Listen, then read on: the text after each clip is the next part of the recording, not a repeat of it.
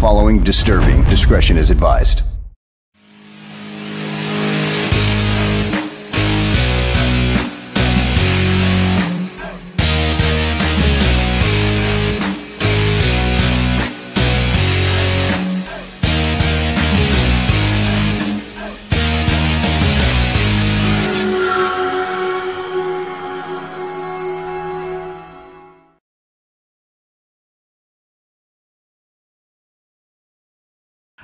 Everybody. It's Aldo Gandia. Welcome to Greg Gabriel Talks Football. I just want to begin by letting you know we got a very busy day of programming here at the Barroom. Besides this show, uh, later this evening, the Double A team will have an outstanding show uh, for you. One of their two guests is Chris Herring, the author of Blood in the Garden, the flagrant history of the 1990s New York Knicks. And if you're a Chicago Bulls fan like me, you know how much the New York Knicks went after Michael Jordan and Scottie Pippen, just trying to basically uh, commit criminal uh, mischief on them. Uh, so this is going to be an outstanding interview. Can't wait for that.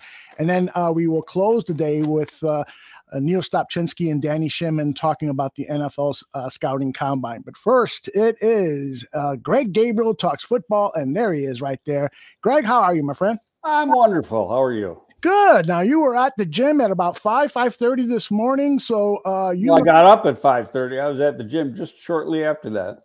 Wow. So you must be tired right about now, right? I, I am. but that doesn't stop Greg Gabriel. We've got a lot to talk about because since we last did a show, we heard from Ryan Poles, Matt Eberflus. We had this NFL scouting combine. There's a lot to talk about just within those things. And so let us start first with the topic of weight for the offensive lineman. Uh, it was something Ryan Poles said at Indianapolis that he wants his guys to be lean and uh, and basically put your track shoes on. So you wanted to comment on some of those things because you're very familiar with the program uh, that the Bears are, are instilling over at Halas Hall. Right. Well, you know the type of blocking scheme they're going to use, the zone scheme. These guys got to be able to move, adjust on the move, play in space. So it, from a philosophical point of view, it's different than what they did with Juan Castillo last year.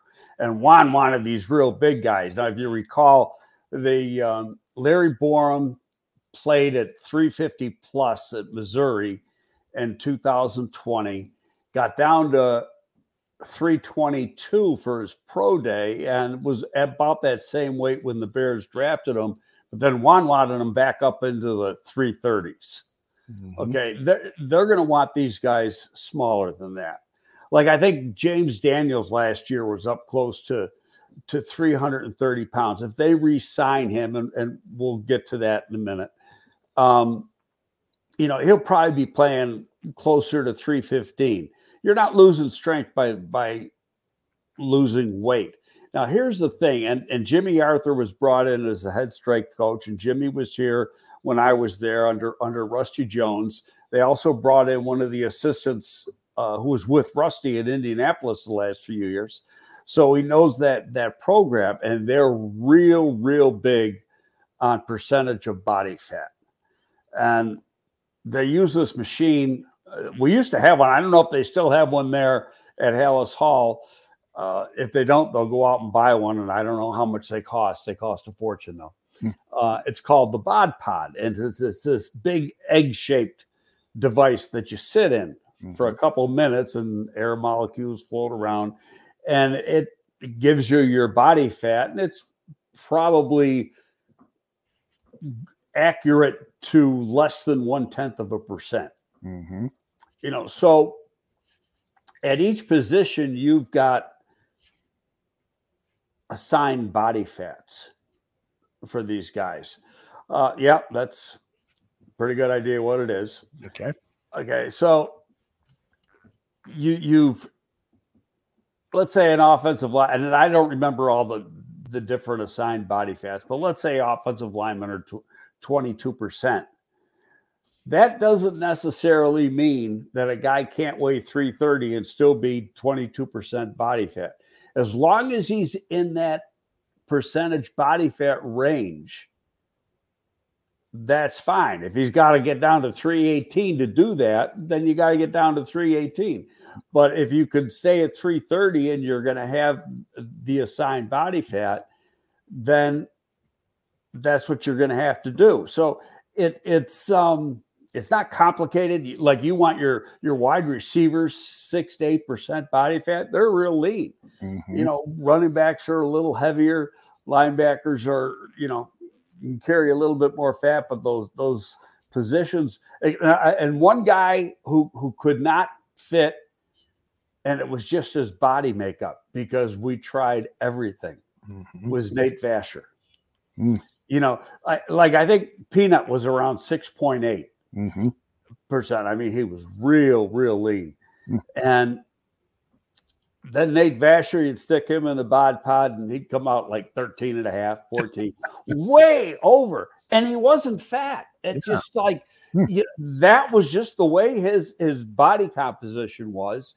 And so it, you know, it frustrate the the shit out of Rusty because Rusty really he lived by that. He can't play. Mm.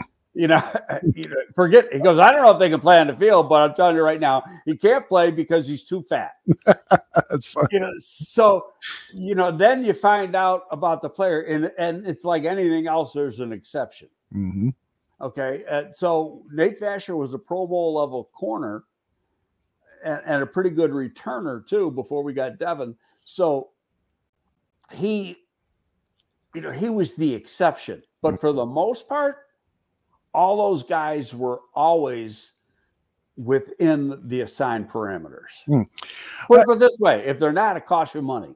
Yeah. Okay. So there's fines associated with this. Oh okay. yeah. I love it. Um, Olin Kreutz on his outstanding podcast with Jason McKie, the No Name Football podcast, was concerned about this new approach. Not that he's saying it doesn't work, but he said he wanted to pose questions to Ryan Poles and Jim Arthur and the other people implementing this program. So I, I grabbed a snippet of the No Name Football podcast. Let's listen to it. You may have already answered this question, but let's listen to Olin's concerns, and then on the other end, you can address them. What lean mass, what body fat equals elite line play? Here's my mm-hmm. question, right? Okay. So if we're going to get a guy to lose weight, does he actually play better football at that weight, right? What weight, mm-hmm. what lean mass does this guy have to be? And, and hopefully for as long as these guys have all been around the NFL, hopefully they have numbers on this, right? There's a guy out in Ohio who helps me with training people. His name is John Quint really intelligent guy teaches me a lot about things like that mm-hmm. like his question always is what okay, if you want someone to lose weight or you want someone to get lean mass, what body fat actually equals mm-hmm. elite offensive line play? So, cause it's easy to say that. Right. We want this guy to lose weight. Right. Okay. Well, if he loses weight and gets really weak and gets run over, then we have a problem. So all I'm saying is you, you can do all that. You just have to be cognizant of, okay, we can't make him incredibly weak either. Right. So what body fat actually equals elite offensive line play? And most guys will, uh, carry a little extra weight. They could use cleaning up their diet a little bit. But um, if you go out there and I'm, I'm going to condition these linemen in February, March, and April, okay, and May, well, then when are they building the strength they're going to mm-hmm. need in December? Is that a legitimate concern by, for uh, Olin? Yeah, but but Olin has always been in this program. I mean, for a good part of his career, mm-hmm. so he understands it. Mm-hmm. And he always fell within the parameters. Olin was not a big guy. I mean, as compared to some of the linemen today, Olin played 285, 290. Mm-hmm. You know, and and was very lean. And what you're looking at when you're looking at this percentage of body fat and leanness is what's your muscle weight.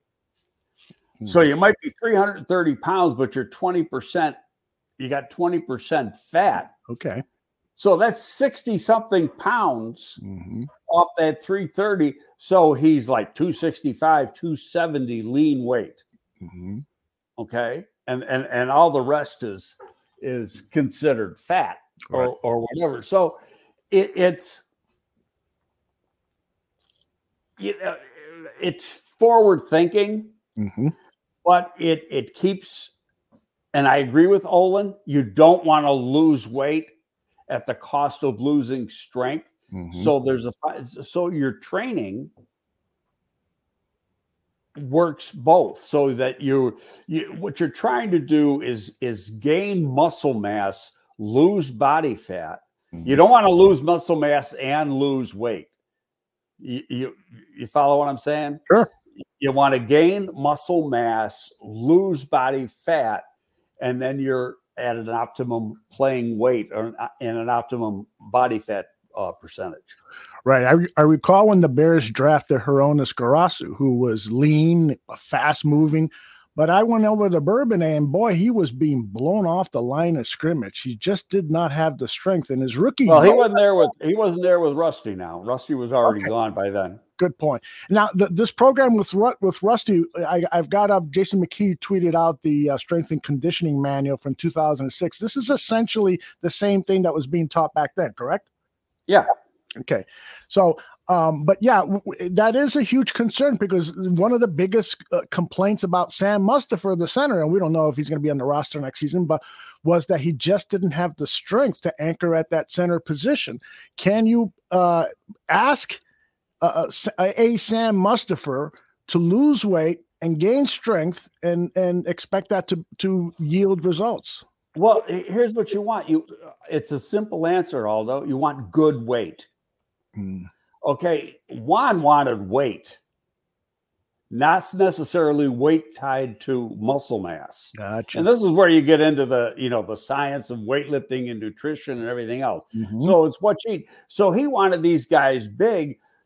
You know, he wanted Sam Mustipher up over 320 and i think by the end of the year he was 325 or something like that mm-hmm. well you, you number one you can't move as good mm-hmm. okay and you're only going to get as strong as you can get and that and you know you work you work you work in the weight room and your gains are your gains mm-hmm. and mm-hmm. and if you can do it you, you can do it if you don't you don't but then you you know you go on to the next guy I agree that you know his, you know, with with offensive linemen, you know, everybody looks at that damn bench press at, at the combine.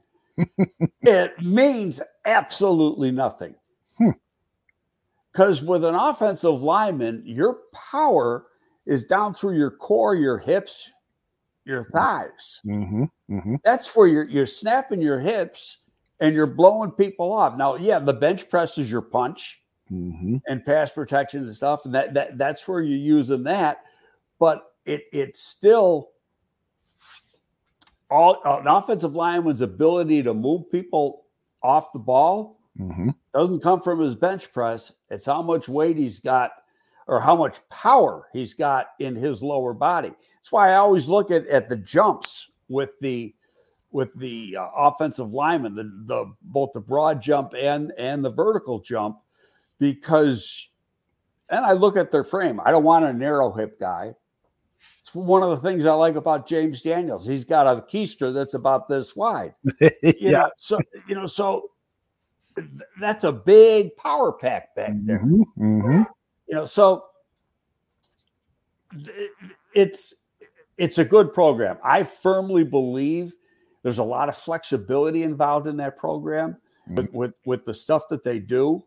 Uh, Jimmy may, you know, he's going to probably put his own touches on it as as compared to what Rusty. But the just the pure fact that he brings in an assistant who's been with Rusty the last four years in Indy, that tells you a lot.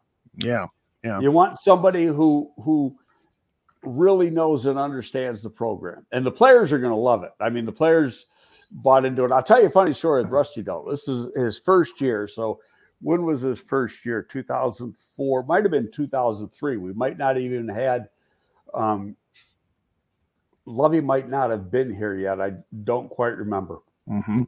his, his, exact first year, but or it might have been Lovie's second year. But anyway, there used to be this tradition on Saturdays. You'd have a walkthrough and a meeting before you'd either get on the plane or go downtown to the uh, downtown Hilton for a Sunday game. Uh-huh.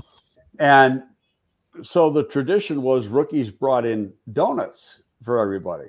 Mm-hmm. so in come the rookies with all the donuts, and they're out on uh, all over these tables in the cafeteria area at Halas Hall.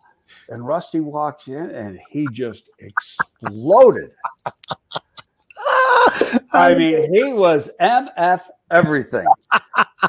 and he, you know, rips these things off the, the, table. He throws them all out. And he goes, You son of a bitches work all week to ruin it on one day. I love it. I love you know, so that tradition ended that day. oh man, that is a great story. Hey, I wanted to ask you uh, over at uh, ChicagoBears.com, they did an exclusive interview with Ryan Poles. And one of the questions was uh, just touching on the combine, and, and we'll get back to more about the combine later in the show. But the question was how much weight do you place on position drills, the bench press, the 40 yard dash, and agility drills at the combine. His response is there's an eye test for the positional drills and how they move and their hips. It's all about does it match the tape? Is that your philosophy too? Yeah, I don't necessarily look at the time. Mm-hmm. I look at how he does it. And I'll tell you why. And, and we might have said this, you know, previous years. The three cone, the 20 shuttle, Mm-hmm. They become learned drills. Mm-hmm. Okay, so you you know you go to your your workout camp or, and and to get ready for the combine and you're there for six to eight weeks and working out every day, mm-hmm. you're doing the 20 shuttle every day you're doing starts on your 40 every day you're you know working on your bench everything they're doing specific exercises to increase your broad jump and your vertical jump so you get your steps down real good mm-hmm. for the 20 yard shuttle and the three cone, and then you blow off a really fast time, right? Mm-hmm. Well, you might be stiff as a dick if if if and still be able to do it because of you know you're, you're practicing the drill. Got it. So you gotta. It, it's a combination of the 2 mm-hmm. You know when you you watch. I'll tell you what I what I love to do after the combine. Now, now it's all on it's all digitized, but we used to get it on on beta tapes, and mm-hmm. they'd have like let's say with the defensive lineman, there'd be like five tapes mm-hmm. of the of the defensive line workouts, but they would have it, you know, player A, player B, player C. They'd have his entire workout. So it'd be his 40s, his uh, agility drills, his vertical, his long jump, and his positional drills all at once. So, you know, let's say it's six, uh, uh, the tape might run six, seven minutes, mm-hmm. you know, of him actually doing work. Then you're on to the next guy, to the next guy, to the next guy. It's in alphabetical order. But when you do that back to back to back, it's real easy to stack them mm. as who had the, you know, the best workout. Yeah. So you're not like looking at the 40 and like that. That's all we can do right now because you can find – some of this stuff online, but you don't get it, you know, one guy's complete drill and then be able to compare it to the next guy, to the next guy, to the next guy. Hmm, interesting. And one of the things that you mentioned to me is uh, uh, Eberflus had talked about building uh, uh, position profiles, and you told me uh, that you, that's something that you did uh, back when you were with the Bears. Tell me more about that position well, profiles. How's that work? Yeah, we did it when when when Lovie came in and went to the scheme that they're going to be doing now. And and what we did is we assigned a scout to a coach, and he stayed, and that was his cross um, cross check position too for scouting. Okay, and and you didn't switch positions every year. You stayed with you know I put you know I tried to put uh, the guy who was like Ballard did the defensive backs because he was great with defensive backs.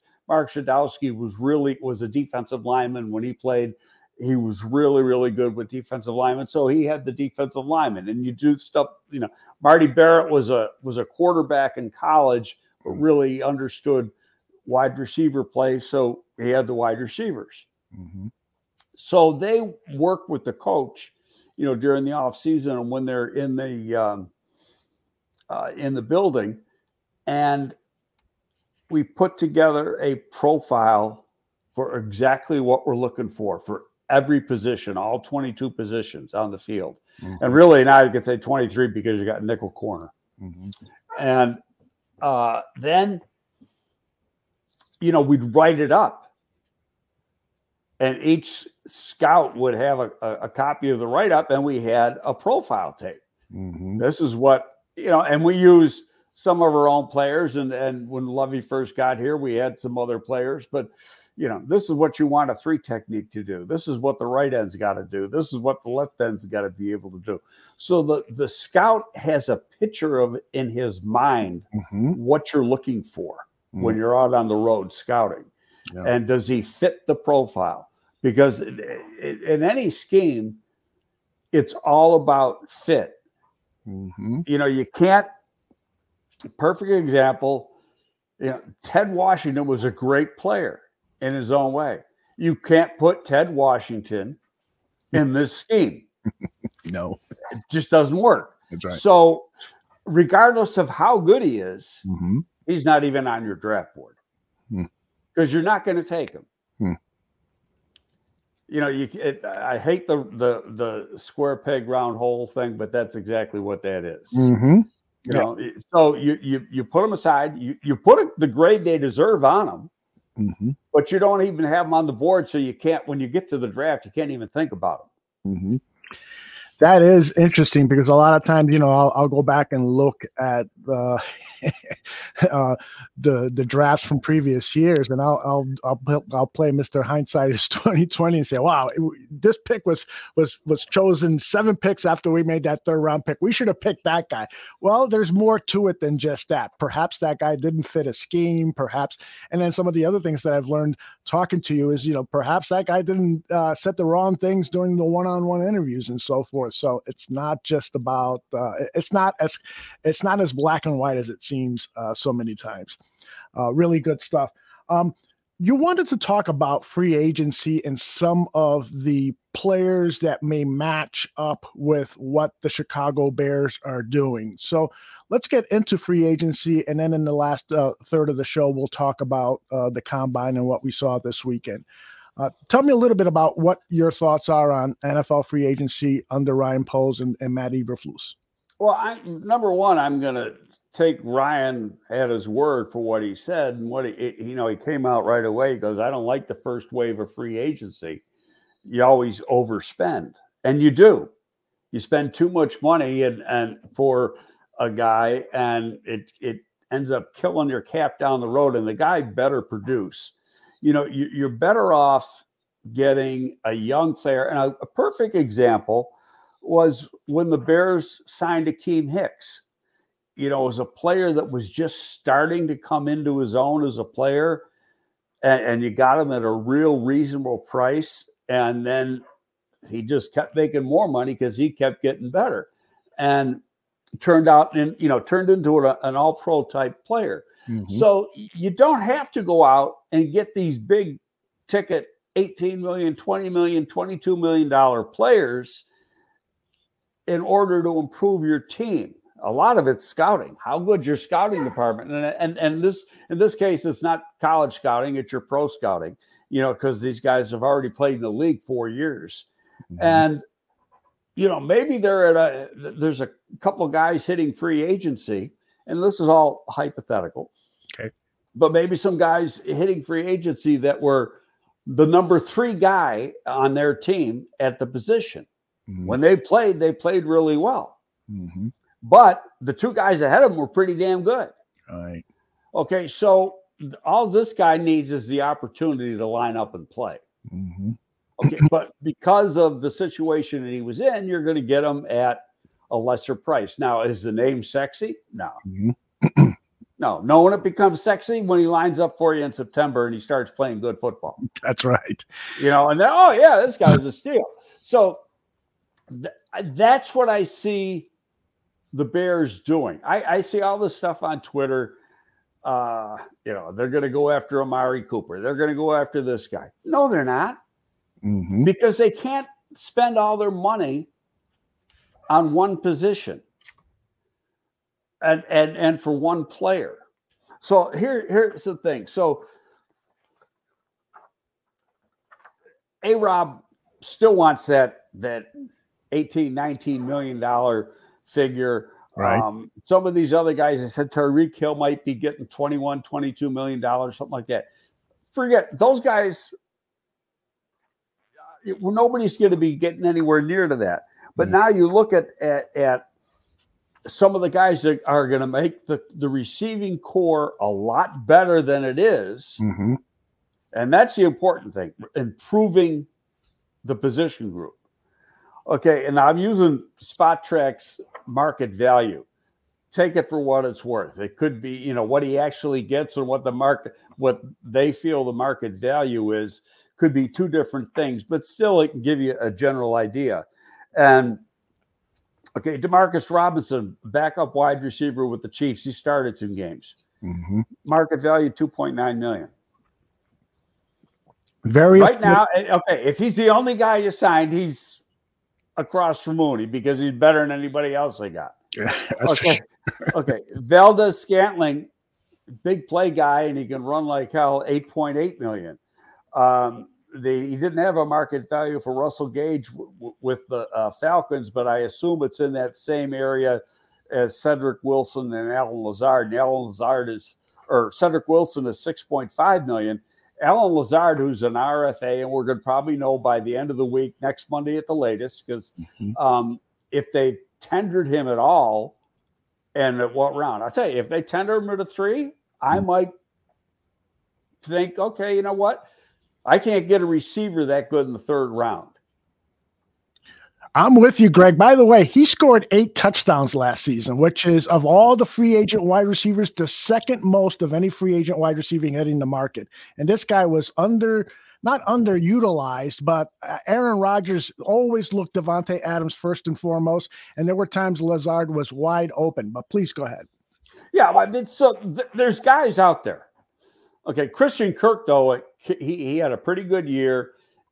He's the highest of these lesser echelon receivers at mm-hmm. about eight, $11.8 million. Mm-hmm. Still, you can get two and maybe three of these guys for the cost of one A Rob uh, guy down in Tampa Bay who's coming off an ACL, Gallup's coming off an ACL. All these guys are, you know, so doesn't it make sense to go in that direction in free agency? Mm-hmm. Say now, now let's look at, at the cornerback positions. One of the things we always used to talk about when I was working there was you got to draft high the positions that you end up paying for in free agency. And one of those positions is corner. Corners cost. Look at the money Kyle Fuller got when they put the fran they put the transitional tag on him and then Green Bay gives him the offer sheet for over 14 million a year, close to 15 million a year. And it's gone up since then. Corners make big money. Mm-hmm. So if you're going to go into free agency and say, I got to get a corner, well, again, you better be looking for that second tier guy. And, and the Bears have had some success, say like Prince Amukamara mm-hmm. and things like that, where they've gotten, and for some reason, they just didn't play up to their capability and they were able to get them at a cheap rate, but they got to be able to do what the scheme calls for them to do, number one. And, you know, they got to have football left in them.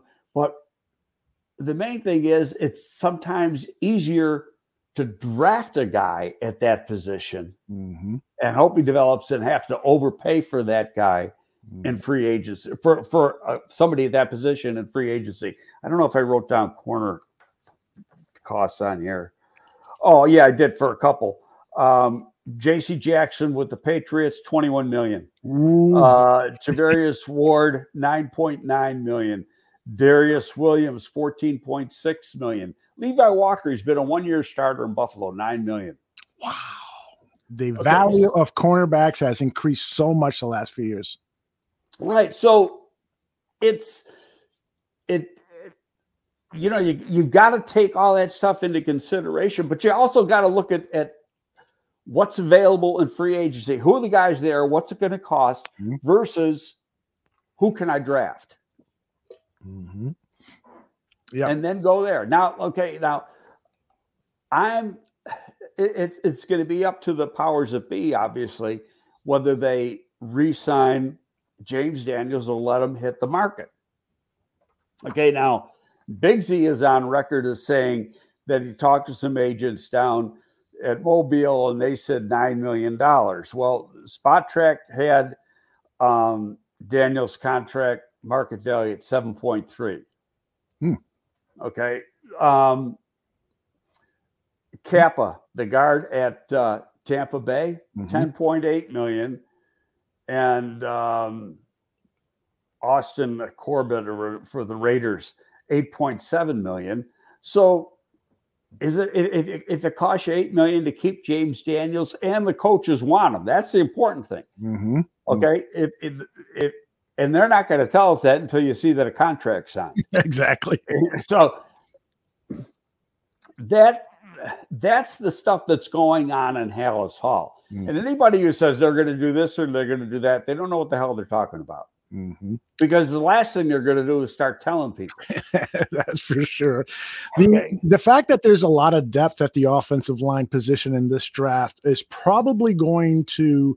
Uh, it, it's not a player's market at that position for free agents, correct? So if some people think it's ten million dollars for James Daniels, perhaps it's more like seven million dollars because there's a lot of worthy candidates in the second, third round at that interior offensive line position. Am I Well, right? Spot Spotrac does a pretty good job Yeah, they do. as far as finding. They're looking at similar players, similar years in the league, similar number of starts and all that position. So that's going to be somewhere in the area. Mm-hmm. Could you pay a premium up to nine million? Maybe, but are you better off keeping James Daniels at say eight to nine million dollars a year versus letting him hit free agency and hoping you can find a replacement in the draft? Mm-hmm. Okay, well, you're going to be playing with probably two young guys as it is next year in Teven Jenkins and, and Larry Borom. You know, so how many young guys do you want on that line? Mm-hmm. And, you know, I can't answer the question. That's going to be, it, you know, in the hands of the coaching staff. But it, it it's, um, it's what's going on. And I, right now, you know, free agency starts in a week. They've already made their mind up. And, and when they were in Indy last week, they already had discussions with agents, and you got a general idea what it's going to cost to re-sign a Bilal Nichols. Which, okay, perfect example, Bilal Nichols, and I, and I Spotrac did not have a, uh, a market value for him because I looked it up right before we went on air. But I don't see in this draft. There's a lot of defensive tackles. Mm-hmm. I don't see them necessarily being three techniques. Hmm. Okay. And there's a few, Mm-hmm. but you got to get them high. Mm-hmm. And you don't have a one, you got a two and a three. Okay. You probably got to draft a corner. And history says, and I did this study back in 2001, my last draft with the with the uh, Giants before I came here, Mhm. and because we knew we were going to take a corner, and it holds up today because I still follow it. In the first three rounds, 12 to 15 corners go every year. Hmm. And so that means, and, and it's not generally it's a second and third round draft with corners, depending how how the now you could I, this year you could see five go in the first round. But that's an abnormal number. So now you're looking at where the Bears are picking at 39. You know, you could very well be looking at the sixth or seventh corner off the board. Mm-hmm. Now, does that mean he's the sixth or seventh on their board? Mm-hmm. Well, it could well be the third Mm-hmm. you know, because everybody's board is is is different. But if you want a corner that's going to come in and play, you got to get them in the second or the, especially you know because they don't have a first. You got to get them in the first three rounds of the draft. Yeah. Because the odds of you hitting on one later in day three are just not real high. Uh, Greg, I need to interrupt because uh, thanks to Don Burr, our friend from Detroit, he has made us aware of some breaking news This, according to Tom Pelissero, the NFL is suspending Falcons wide receiver Calvin Ridley indefinitely for at least the 2022 season for gambling on NFL games after he left the team last season. So, what do you make of that news? Man, you may never see him in the league again. Uh, yeah, that might be an issue. I mean, who is going to take a chance on a guy like that? And uh, he actually left the team last season because he because was, of personal issues or something. right some mental health issues. He said he needed to address, and who knows if it was related to to gambling. I mean, uh, I know a lot of people who wager more than they have, and sometimes wager with unseemly types, and that can create a lot of stress in their lives, or has created stress in their life. So who knows? I, I, I'm speculating here, but uh, that is huge news, and I'm sure now people start asking questions: whether referees involved, whether you know other players involved, and so forth. So this could open up a whole new ballywick.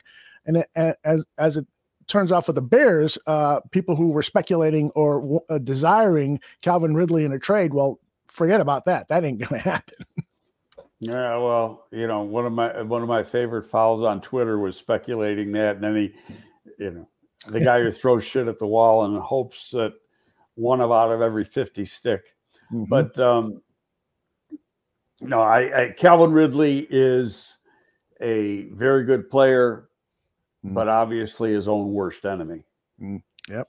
You know, he's he's costing himself millions upon millions upon millions of dollars. Yeah.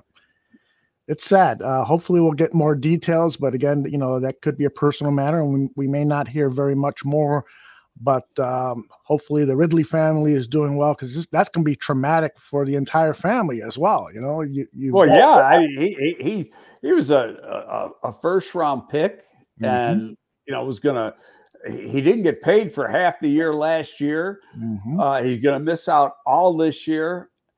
If he comes back next year, and and, I say if because the league is going to probably make him get into some programs and and counseling, etc. Uh, you know what kind of money is he going to get? right, right. You know, not a whole lot. Well, technically, if Atlanta held on to him, they'd still have his rights. He's been suspended. They'd still have his rights. He'd have that that contract. But do they want to even keep him following that? Hmm Yeah. Okay. And and we're not going to know that until next year. Yeah. Wow, that's big news. And uh, as Don says, you know, it appears that the wide receiver pool in terms of free agency is drying up. Uh, fortunately, boy, oh boy, the uh, wide receiver pool at the combine was p- quite impressive, at least in terms of speed numbers. Eh, Do, do you think that they may have done something to the turf in Indianapolis to get some of these? It's a, tra- it's a, tra- it's a training they do. It's amazing. I never see, I mean, there was a portion of the combine I was watching yesterday on Sunday. The defensive back, defensive back after defensive back was posting 4.4, 4.4, 4.4. It was like, uh, Actually, the the safeties with the unofficial times, the safeties were faster in the corners. Oh my goodness, it was unbelievable what is going on. And of course, the big news was the big defensive tackle, Jordan Davis, putting up an incredible sub 5.8. What, what was it? The Four seven eight. four seven eight. Look at this guy move. That's the unofficial. So, but it turned out to be four seven eight, as as Greg just said.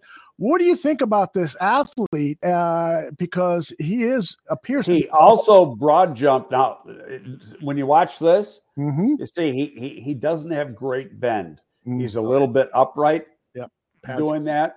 So he's going to have to work on that. He might have a little tightness in his knees, and you can see that when he runs too. yeah, But um, I mean, a big, strong, quick guy, uh, pretty good person, from what I understand, and he's going to, you know, th- th- he was thought of as a middle of the first round, middle third of the first round pick, and he's probably with those rare traits go mm-hmm. higher than that.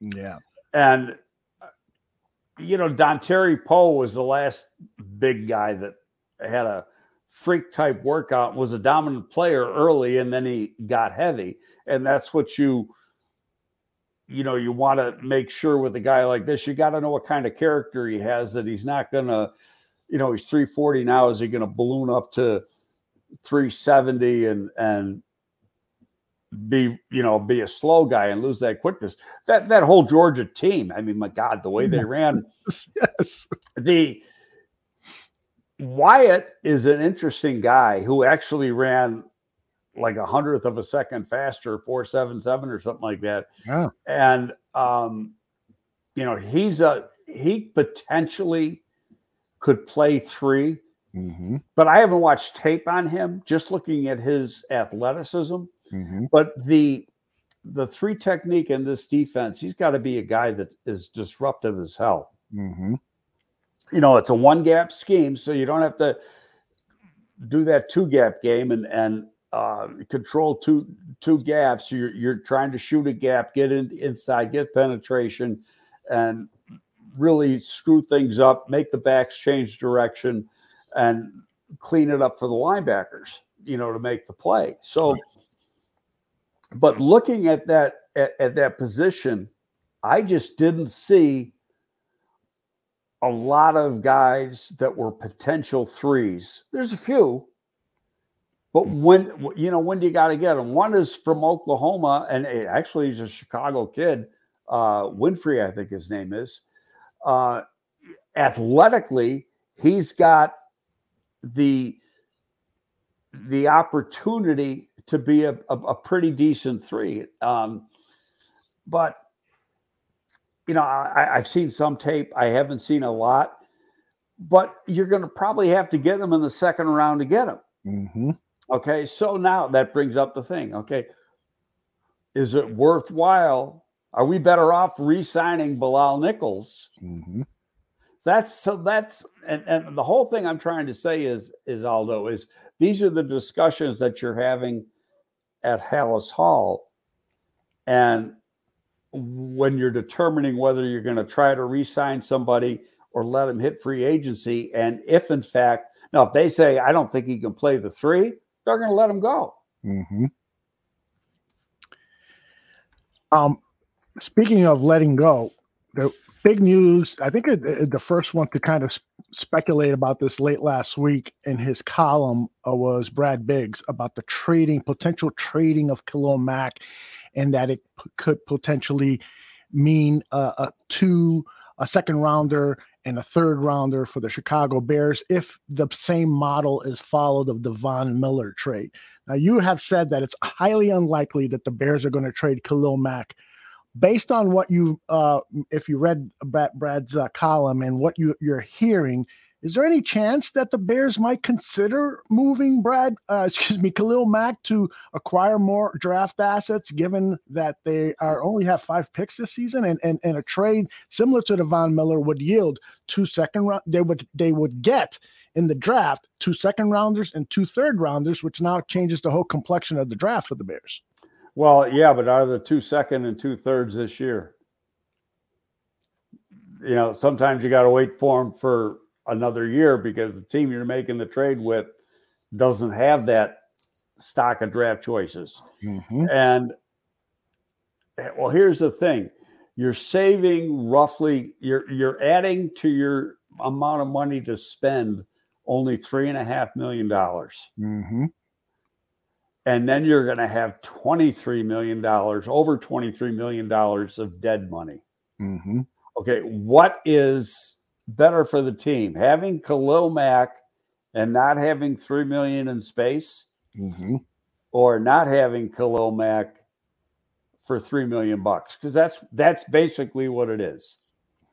And maybe Chris's question here is a good one. Is this season going to be a rebuild and the season after start making some bigger free agent signings? Um, because there should be, I mean, despite the fact that you're you you've put this debt on yourself with the Khalil Mack trade, if that were to happen, there still would be more money available in 2023 uh, uh, uh, to spend on some higher price free agents. Do you well, you look at see the to me the time to trade Khalil Mack could be a year from now. Mm-hmm. Okay, and and maybe you don't get quite as much, but you, you you've got you still got more money to work with, and you got to figure in the money because the money equals players. Mm-hmm. And it, it's it's tough, and that's what you go through these things. You got to figure out. You see, my my thinking is you got to have four pass rushers. Now, Eberflus, he was he did an interview with somebody. He said, "Well, I got to have eight. You got to have eight defensive linemen because yeah. you're always doing rotation. So that's four edge guys and and four inside guys, mm-hmm. and and you're probably and you might be lining up playing all eight of them or at least seven of them in the course of a game. Mm-hmm. And so right now, if under contract, they got four edge players. Attaochu, they signed last year. Quinn, Mack, and Gipson. Right. Okay. Not a bad crew. And, and Ochu is, you know, he isn't breaking the bank with the money you're giving him. He got he got hurt, but before he got hurt, he, he had some production. Mm-hmm. So what they've got to take care of is the interior defensive line. Mm-hmm. Um, does Eddie Goldman, for what you got to pay, and now if you get rid of him, you're going to pick up six million bucks. Mm-hmm. Okay, so that's another thing too. Let's say they don't think Bilal Nichols can play the three; they want the three. You know that they can't do what they want the three to do. Mm-hmm. Okay, but he can be their nose, and the nose isn't like the nose in this pass defense. The nose is really more of in the, in, in the uh, one gap, mm-hmm. and sometimes cocked over the center or or, or whatever. Um, so again, not a two gap type guy. He is explosive. You know, he was a sub uh, when he came out. He was a like a four eight seven or something like that. I don't remember exactly what his numbers were, but they're pretty darn good. Mm-hmm. Um, and he was strong. So that's another guy. You get him in the body pod, you get his body fat, you get to the optimum body fat and get his weight down.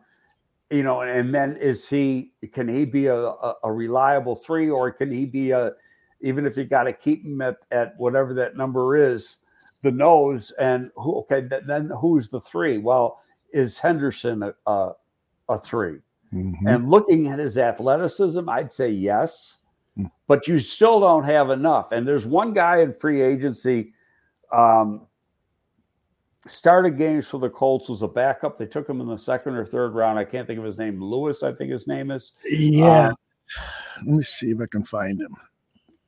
Because didn't you text me about him? Um, I don't think so. Okay, let me see. Hold on.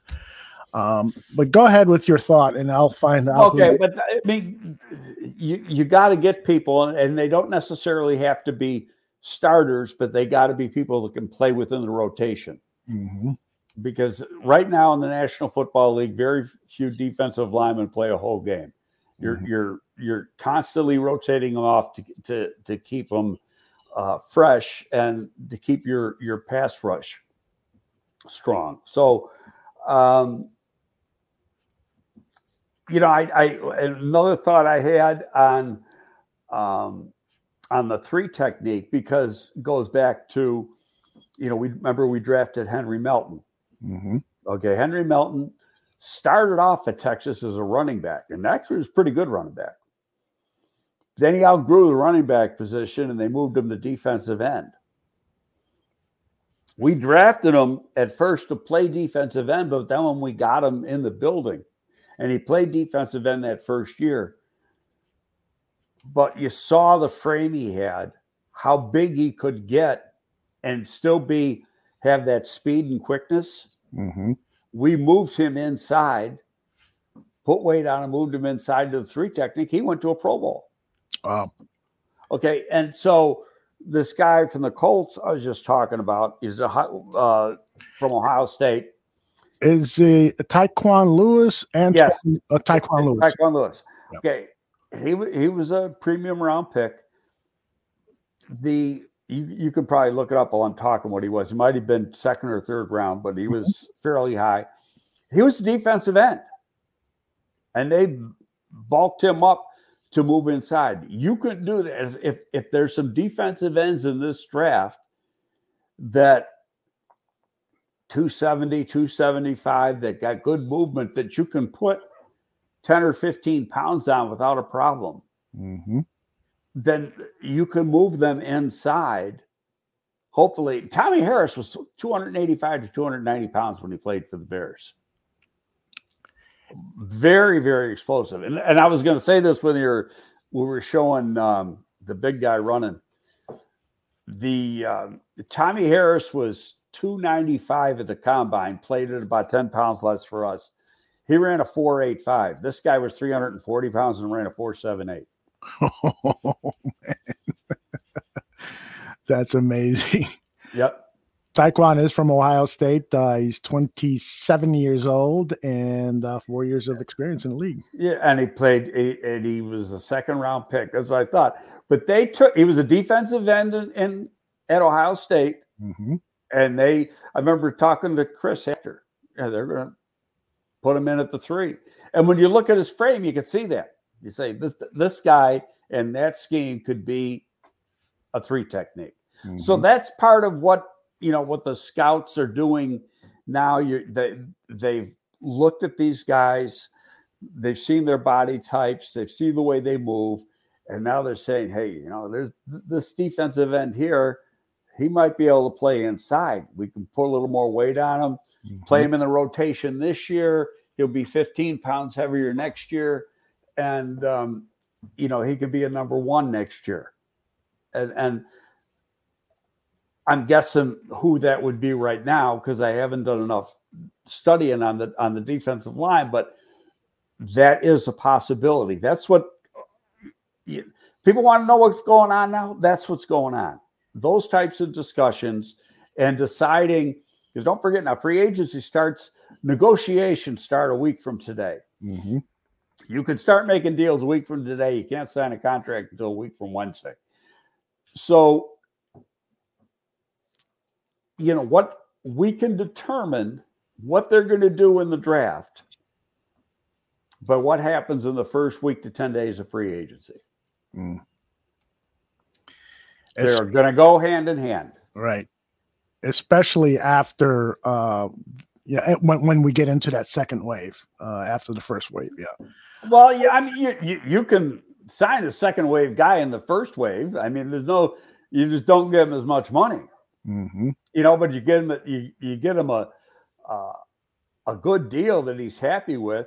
Now, like I say, we keep going to Allen Lazard. First, you got to find out what his tender's going to be. Mm-hmm. And a lot of that's going to have to do with Aaron Rodgers and, and Adams. Mm-hmm. And, and they want to take care of the corner. Did you hear uh, Alexander?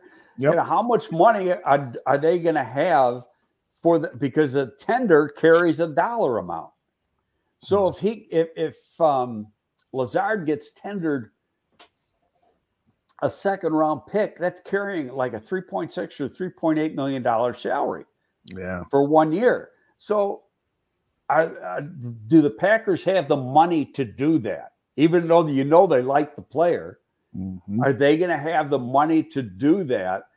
Okay, now it's it's into the it's two million something if they tender him a third. Well, if they tendered him a third, if I'm the Bears, I think I I, I go after him because I don't know if I can get a receiver as good as him in a third round. Yeah, I agree. I agree with that. It's going to be interesting too to see what the this massive contract offer the Packers have put allegedly put on the table for Aaron Rodgers to consider that could uh, totally upend the quarterback market, according to people over at NFL Network. And if that's the case, who who the hell is going to be running routes for for Aaron Rodgers? Who's Oh, I tell you what they're going to do. They're going to draft receivers. Yeah, exactly. They have to. It's almost like a rebuild, and that might be, uh, if you believe the reports, why Aaron Rodgers is seriously considering moving on because he knows that if he gets the money that he really thinks that he deserves from Green Bay and really wants, that there's just no money to do anything else. So, Well, here's the thing, Aldo. They're damned if they do. They're damned if they don't. Mm. They're getting hit with over 20 million if he leaves. yeah, yeah, yeah. It's a tough situation for Green Bay. Boo hoo. Let's all cry. um, I wanted to ask you about linebacker Anthony Walker, who is now being highly touted as a uh, the potential middle linebacker. He's a free agent, played with the Browns, played with the Colts uh, pr- prior, so he knows this uh, defense very well. Very smart player, a locker room leader. Everybody seems to like this guy. And the match for the Bears. What do you know about Anthony Walker? well, it, it, was a good player at, at Northwestern. Pretty good player for the Colts. I don't know why he left the Colts. I'd have to find that out and ended up in Cleveland. Uh, is he exactly what you want? There's a few guys that the combine that really and I don't have my list. Look at my, I can go into a page here just mm-hmm. a second. I'll still be on camera, but yeah, and uh, I can uh, tell you that uh, according to Sports Illustrated, they write this about uh, Walker, the quintessential free agent linebacker from a later phase of free agency. He's also a former member of the Eberflus's defense with the Colts for three years. He knows the scheme and should be reasonably priced at what Pro Football Focus believes will be a four million dollar a year average with about 5.2 guaranteed. So yeah, but you know what? But you know what the key is? What is the the key is? Did Eberflus even like him? Yeah, yeah. Okay, I had. Oh, wait a minute. Here's. Well, apparently, I think there was a report. I'd have to dig around for it. Uh, that Eberflus seemed to really like him, but uh, I'd, I'd have to confirm that. Uh, six foot one, 235 pounder was all around the ball, more in coverage while in the coach scheme with 11 pass defend, defended and three interceptions in three seasons under Eberflus. So, um, so what are your thoughts? What, did you find your list? Yeah, I, I, I dug it up here, linebacker. I'm waiting for it to. Oh, the spinning wheel on computers, huh? yeah, yeah, yeah, yeah. Okay, well, you know, you're not, you, they don't have a first. So who's available in the 2nd mm-hmm. Okay. And there's a guy that jumps out. And I think after, I'm not real big on guys, you know, really jumping up a lot when, um, off of a good workout, you get you you get what they call a combine bump, and mm-hmm. then they they settle back into what where they really should be. Mm-hmm. You know, once you you know all the glow comes off from from the combine workout. Two guys, actually, there's a few that I like that I think can play in the scheme. The one guy that jumps out, and I'm not, you know, a week ago you would have said he's going to be there in the second round, and are are you reaching a little bit to take him in the second round? And now after after his workout on Saturday, I'm thinking this some bitch might go in the first round. Hmm. Um, and and I'll tell you why in a second. It's Troy Anderson from Montana State. Oh yes. Okay, he ran a four four one, which is unbelievable. Mm-hmm. Uh, at 242, 243 pounds. The guy he reminded me of, and I, this is sacrilegious, Brian Urlacher. Wow and now let's back up now. Let's go Brian Urlacher in 2000. Mm-hmm. Okay. Brian Urlacher was a safety at New Mexico. Mm-hmm. Okay. First time he ever played linebacker, I think, was at the Senior Bowl. And actually, when he, the Bears drafted him in the top 10, and he played because we played here. I was with the Giants for that 2000 year, and we played um, here in a game and Brian was playing outside backer. I think it was a Sam backer mm-hmm. for the first part of that his rookie year, and he didn't play very good at Sam. Mm. It was a lot. Then they moved him inside. And then, yeah, it took off. But part of it was being inside because of safety, you're in the middle of the field. Middle linebacker, you're in the middle of the field, mm-hmm. and and so it's it's how you're seeing the game. It doesn't sound like a lot, but it really is. But this guy is raw like Brian was raw. You know, this guy started off as a quarterback and a running back. It's oh, God, please go ahead. I just got some general highlights of him playing okay. as, you, as you discuss him. And hell of an athlete. He's good in coverage, hustles, can run. You know, so is he a guy you take? There's another one, Chad Muma from Wyoming. Yeah. Yep. Really good in coverage skills. Uh, you know, but these guys are guys, you know, some might get down into the third. Who knows? There's the um, I got to get down here a little further. I don't have. The, I I left my notebook in the other room, so I I um, there's a Wisconsin linebacker that's pretty good. There's one from Iowa that's pretty good. Mm-hmm. Um, you know these guys. Oh, Leo Chenal from Wisconsin. Mm-hmm. But when you watch tape on him, you don't see him much in coverage, and they got in this defense. You got to be able to cover but he's great against the run and he's a good blitzing linebacker. So, um, you know, Christian Harris from Alabama is pretty darn good. You might get him in the second round. Um, so, you know, you could be, I, I'm thinking right now that if they do what I anticipate them doing in, in free agency, and that is you know, like that second level of wide receiver and stuff, and then you keep Daniels. That you could be actually your your second and third round picks could be on the defensive side of the ball. Mm-hmm. You know, you could be going uh,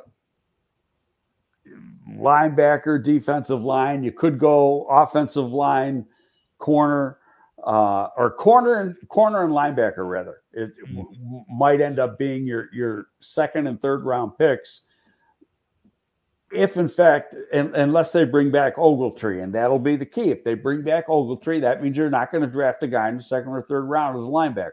Right. Or if you sign the guy from Northwestern that was with the Colts. Mm-hmm. See that that's what the free agency tells you is it takes certain positions out of play for that second and third round. Now, there's a lot of talk should they trade back and and to trade back for the Bears to pick up a fourth they're at 39 right now. They have to go back at least five spots. So it'd be 44 or below to pick up a fourth round pick. You go back even a few slots more than that, and um, you're going to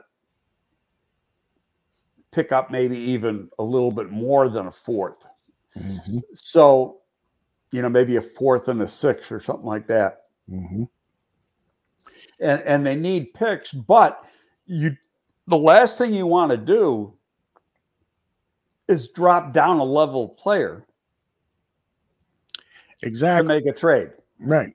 And it's enticing some of these players who are going to be drafted before 39 boy oh boy it's enticing to maybe trade up and grab somebody who you know is going to take care of a certain position for the next 10 years. He's a plug and play player. There there are a lot of names well, the thing is aldo they're in a position now they trade up they're giving away more capital that they already don't have exactly, exactly. I, I, I, think that's out of the equation yeah and the trade value of certain players we, have we've, we've talked about this it's a really right. tricky situation that's ryan Poles, the hand we were dealt it's not a good hand. here's here's what you when you're having these discussions of trading down First of all, you know you're you're gonna you know a few days before the draft, you're just gonna call, hey, our guy might not be here. Mm-hmm. We might be looking to trade down a few slots, and you're gonna already draw a line in the sand.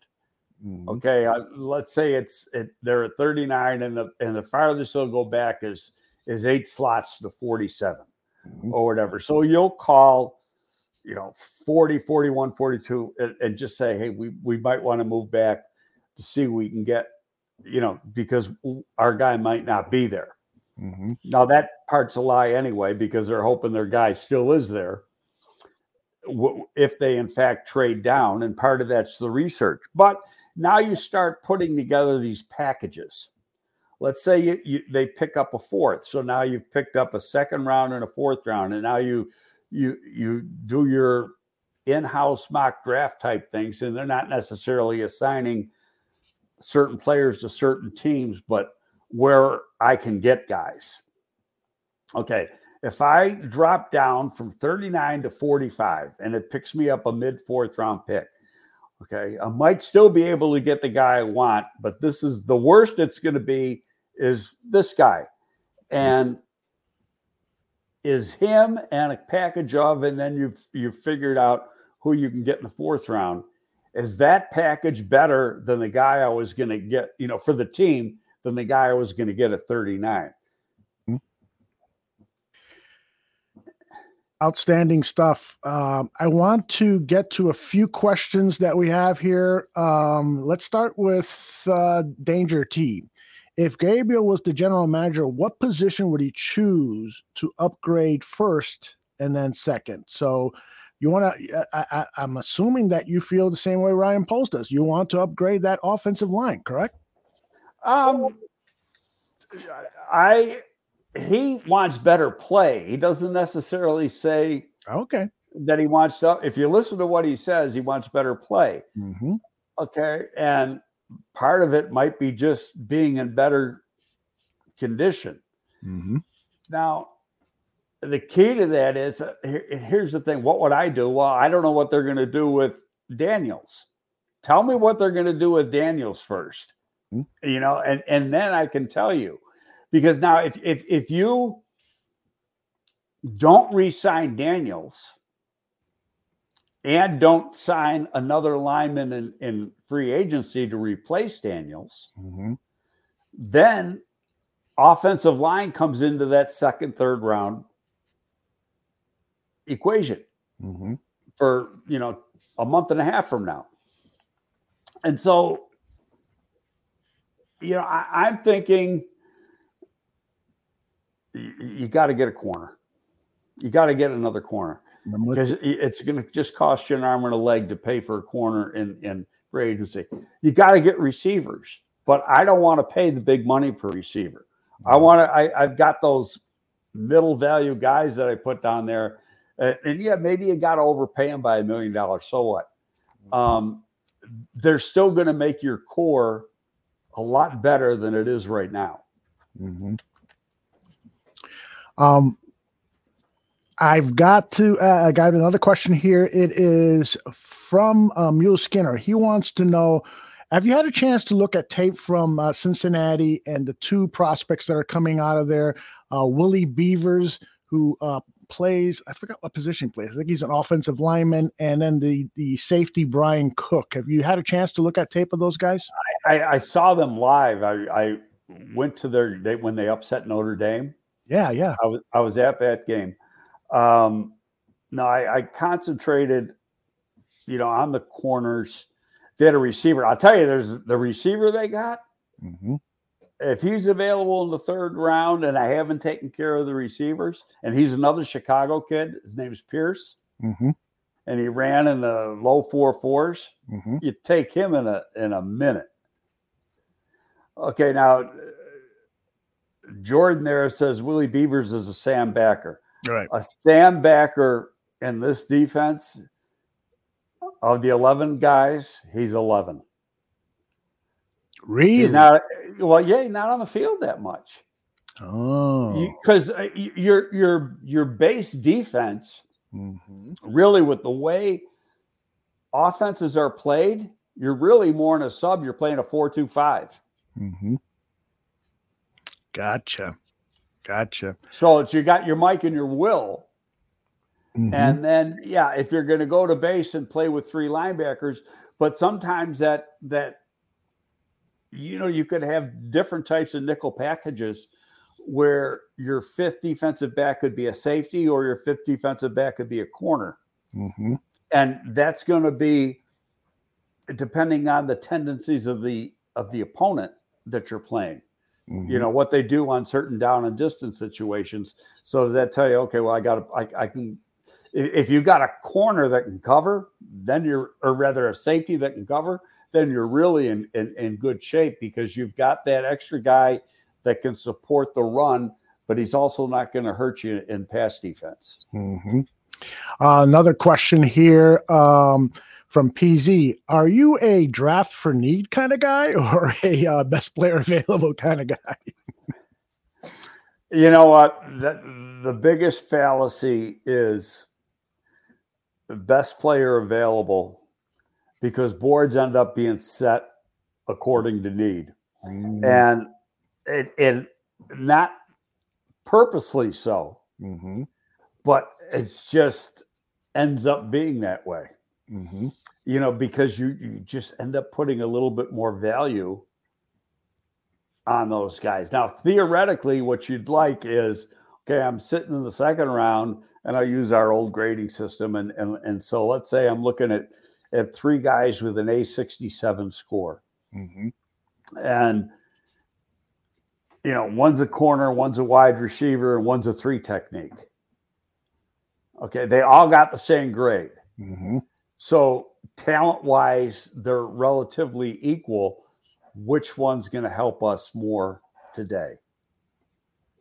Good way to look. From, the, from, from those three positions. Mhm. And that way, you know, then you're saying, okay, I'm taking the best guy available because I'm taking the best guy that can help us today, regardless of the need. And I'm and I got a need at all three positions. Mhm. Okay. Um, based on what you know now, uh, Jordan asks, would Greg retain James Daniels and try to retain uh, Jakeem Grant, whose whose price tag appears to be going up uh, all the time, but I don't know why because there's so many speedy uh, returners out there. But what what are your thoughts on Grant and Daniels? How how how hard would you be pounding the table to try and re-sign these guys? Well, I, I, I'm cautious when I answer a question like that, only because I like James Daniels and he's 24 years old. Mm-hmm. He's a little too heavy. I'd put him inside the center Mm-hmm. instead of guard. But I don't know what Chris Morgan, the new offensive line coach, thinks of him. Mm-hmm. Okay, so that's part of the equation. He's got to coach the guy. And remember, I, I've said numerous times you can't shove a player down a coach's throat. Mm-hmm. A player, if a coach doesn't want a player, doesn't think he can play in the scheme he wants, and it's never going to work. You got to move on from the guy. So if I knew what the Bears front office and the coaching staff knew of the player, then I'd say, yeah, if it's me, I, you know, I, I want, I'd want James Daniels because, like I say, shit, he's 24 years old. The guy's played pretty good and he's smart. Mm-hmm. Okay, so, and and if that figure that Spotrac has at around 7.7 million is is an accurate figure, well, hell, that's let's do it Yeah. let, let you know let's get it done and and you know if i'm him maybe i'm thinking maybe i only want to do a three year deal or something because then i'll be 27 and i can really hit the jackpot Yeah, exactly. Yep. That would be that would work out for both uh both sides. Uh, I love this question from Bear Truth Nine. He says, "How would pro scouting differ from college, or is it basically the same from a player evaluation perspective?" So when you're when you're uh, a college scout, and looking at high school players, is it different than when you're a pro scout looking for college? Uh, no he didn't mean it uh, when you're scouting college versus scouting pro is what i think he means Oh, gotcha, okay gotcha. okay Yes, you're scouting college you're projecting Mhm. because you're now what's this guy going to be when he gets to the NFL level? Uh, this is what he does. Um, let's say it's a it's a wide receiver, and okay, let's use Kevin White as an example. Ended up busting, still in the league, by the way, but Hmm. he, um, his physical attributes were rare Mhm. could jump out of the building, run in the four threes, all that stuff. But then you go back and you look at the the offense that he played at in at West Virginia. He only had about his route tree was like three routes. Mhm. Mhm. So he wasn't exposed to an NFL style passing scheme. And then once he was exposed to that scheme, part of this is I'm guessing is is that he never got totally comfortable with it. When you're in the NFL, you know, you got to make a lot of what they call sight adjustments.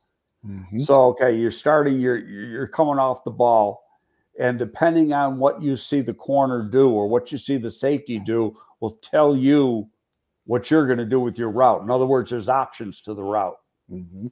for the play that was called. Um, And if you can't do that at full speed, if you're thinking too much about it, Mm-hmm. all of a sudden this 4 3 guy's playing 4 7. And that's one of his big problems. Mm. He was a 4 3 guy that never, ever looked like a 4 3 guy when, when, when the tape turned on. Mm-hmm. Interesting. Um, another question for you here. Oh, but wait a minute. I, I didn't finish that last. Yeah. So, pro scouting, they're already in the league. Mhm. So you're seeing them against NFL competition. Now you got to determine have they reached their ceiling or is there still room to grow or are they going to level off and start going downhill? And if they start going downhill, how far before, and you're guessing, Mhm. how far, how long will they still be a viable part? Mhm. And that part of that has to do with, you know, what you want to give them contractually. Hmm.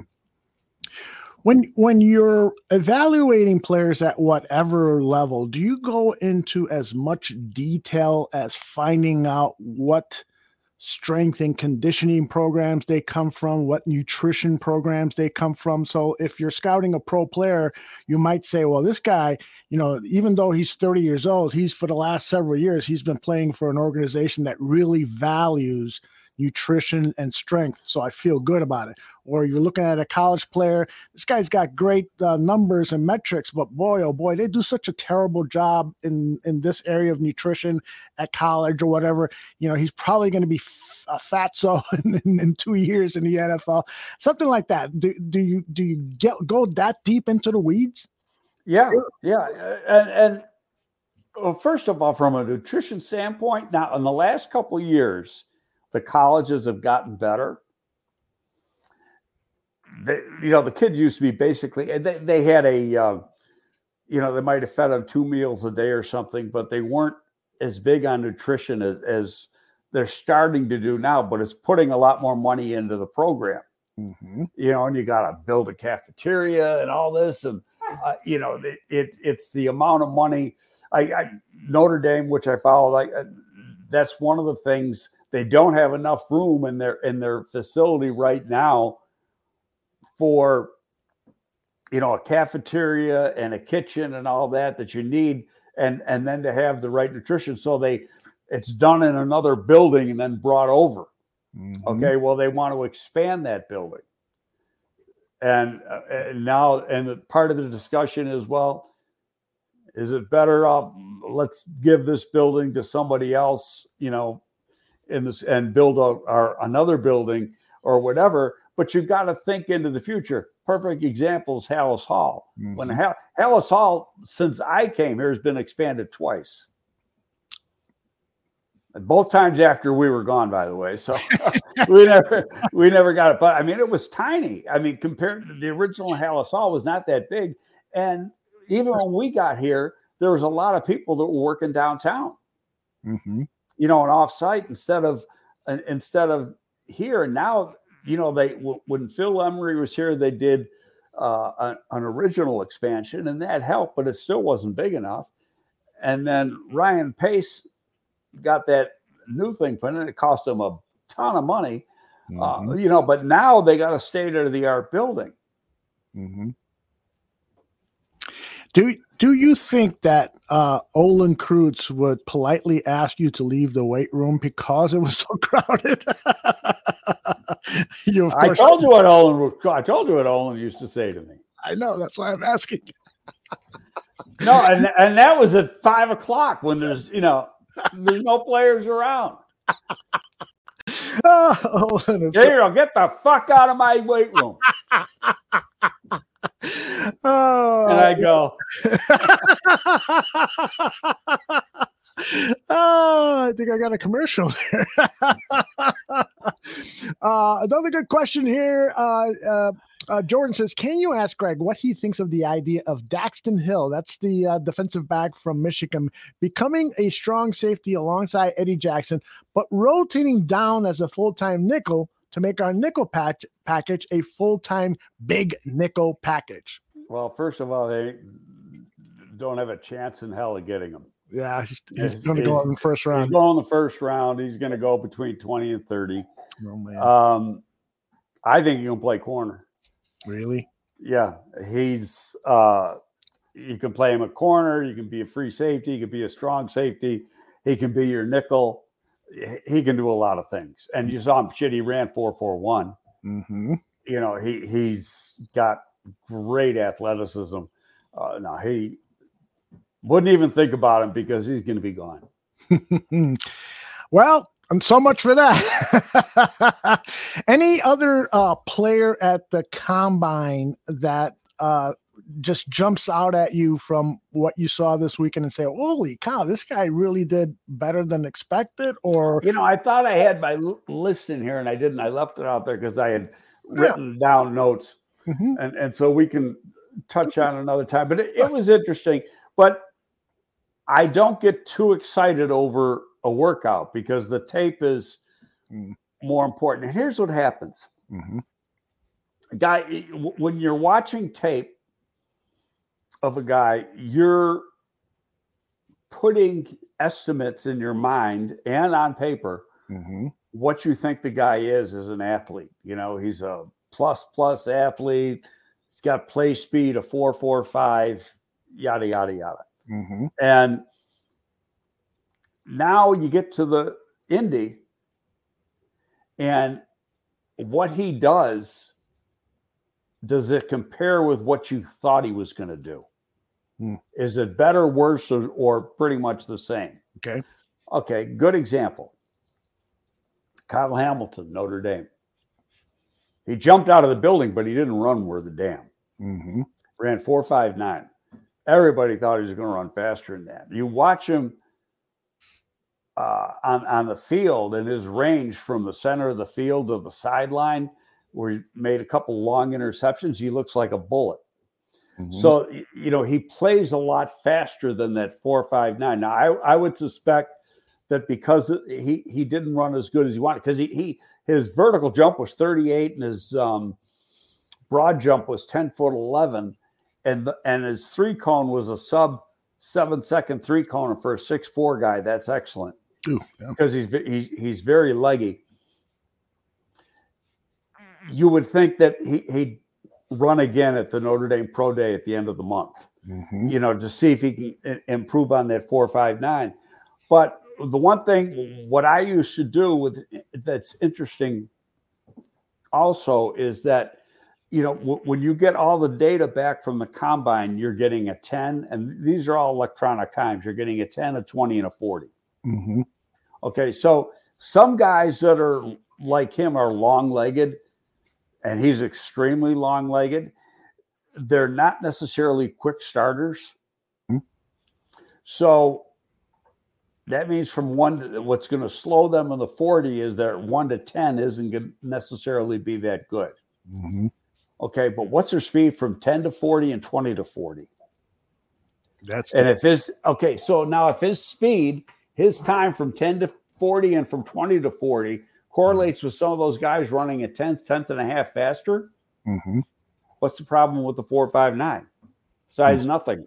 Because especially at that position, you know, where where he's not coming out of a three-point stance ever. Mhm. Interesting. Um, wanted to ask you before we, we pull the plug on this one uh, about Kalon Barnes and the uh, incredible uh, 40 time that he ran at uh, at the combine. At the And- Baylor receiver you're talking about? No, the cornerback. Uh, yeah, Oh, oh, yes, from Baylor. You're right. no, there was a Baylor receiver that ran fast and the, and the corner.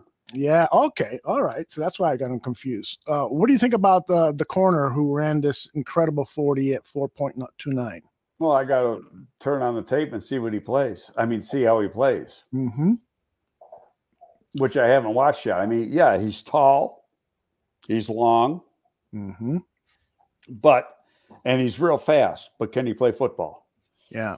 Carl Lewis was real fast. He won a gold medal in the Olympics. Could he- couldn't play football. He couldn't sing either. okay, so you know that that it's just it's part of it. It's not just the workout. Mm-hmm. So you got to you got to look at the at, at the uh, you know, does he play? Does he show that that four three speed when he's playing? Mm-hmm. Does he have fluid hips with corners? It's imperative that that you can flip your hips and you've got quick feet.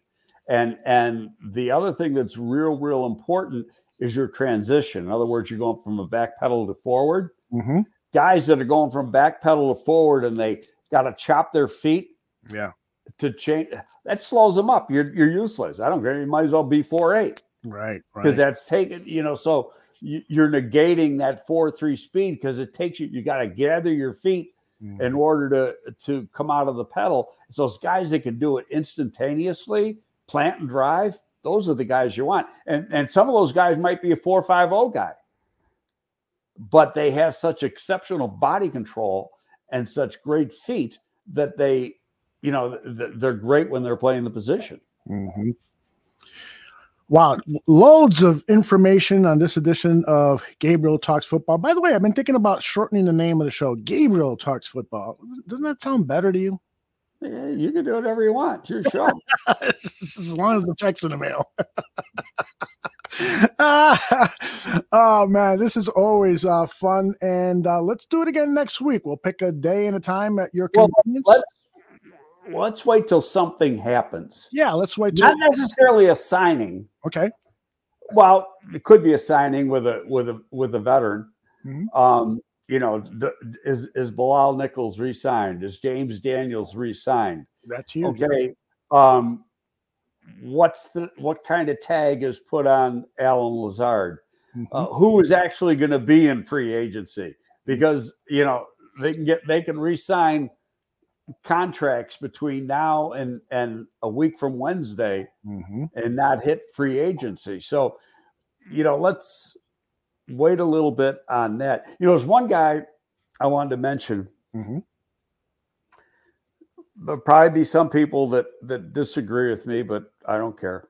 uh, okay. There's a lot of people that got the Michigan defensive end Hutchinson as as potentially the number one pick, and and our friend Daniel Jeremiah is is one of those guys, and the guy's a hell of a player. I'm not taking anything away from him as a player. Mm-hmm there's one thing that just after the combine that bothered the hell out of me. Hmm. He got 32 and an eighth inch arms. Wow, and that's shorter than you. That's real short arms for an edge pass rusher. Yeah, and you know, I I, I tweeted that out. I said that 32 and an eighth is going to bother somebody. Somebody said, "You guys worry over fractions of an inch." Well, you know, when I was working for the Bears, we did a study mm-hmm. on pass rushers mm-hmm. to find out what the common denominator was. It speed? Was it size? And it was neither. It was arm length. Mm-hmm. The guys with the and, and it's leverage. Yeah. Okay, so okay, think of the cartoons you see where the big bully's got holding the other guy like this with his hands, and he's the other guy's swinging and he can't hit him mm-hmm. because he's got short arms. exactly. That's exactly what it is. and, and and when he's got 32 inch arms and he's going up against a, a, a offensive tackle with 35, that mm-hmm. guy's got a three inch advantage. Yeah. And, and there are, three inches is huge. Right. Oh yeah. Uh, and there are, of course, exceptions to that, as Don Burr uh, points out. Jared Allen had the same length of, of arms, so there's always exception, and it's usually made up with incredible quickness. Am I right? Yeah. Well, he, uh, you know, his three cone was great. It's like six, seven, six or something, mm-hmm. but his forty wasn't that great. His forty was in the four sevens. That was good, not exceptional and and the guy's got a great motor. I'm not taking. I'm just saying that it's not going to show. He's probably he's going to be a top five or top six player. Mm-hmm. I don't know if he's going to be a top two player because I know there's going to be some teams that are going to say, you know, they they they they've got their numbers, and it's like, okay, I'll, I'll give you another example. There's a lot of people that won't take a corner shorter than 5'10. regardless of how good he is. Mhm. Okay, and I um and I talked to to Ballard a couple of years ago. I said, "What's your cutoff for corners?" He said five, ten and a half. Hmm. So don't look for the Bears to be signing any five foot nine corners Mhm. or to or drafting any five foot nine corners Mhm. because they don't fit the profile. And the other guy that uh, the guy that bothered me with really short arms that's got good tape was McCready, the corner from um, Auburn. Mhm. He's got 28 and a half inch arms. Wow. Those are alligator arms. It's like that. I was How you gonna how you gonna make the play? It's gonna be difficult, especially if No, you know, really, you, you- don't forget now playing against college players, different story. Now he's going against the best of the best. Yeah, yeah. And, and now you you comparing to Peanut Tillman. Mm-hmm. You know, Peanut Tillman he could tie his shoes standing up. His arms were so long. That was it. Nate Vasher had real long arms for a five foot ten guy. Yeah, Tillman's long arms came in handy when he was uh, matched up against Randy Moss. He made a lot of plays. Just right, and and so you know, I don't want to hear people say, "Oh, you make big things out of fractions of an inch." Fractions of an inch make a difference between a completion or a pass breakup. Mm. the game is a game of inches, and player evaluations are a game. Or I was going to come up with a great saying, but I freaked out. But you fricked it up. I'll work on it for the next show. and we'll let people know when we are back on. All you got to do is subscribe to the Barroom Network here on YouTube and uh, follow Greg at Greg Gabe and follow me at Barroom Network on the Twitter channel. And we also have activity going on on our Facebook pages. So just give us a follow and let people know what we're all about. Hit that like button down there, and that always helps, supposedly helps us uh, get more recognition. So for Greg Gabriel, my name is Aldo Gandia. We will talk to you soon. Bye bye, everybody. See you later.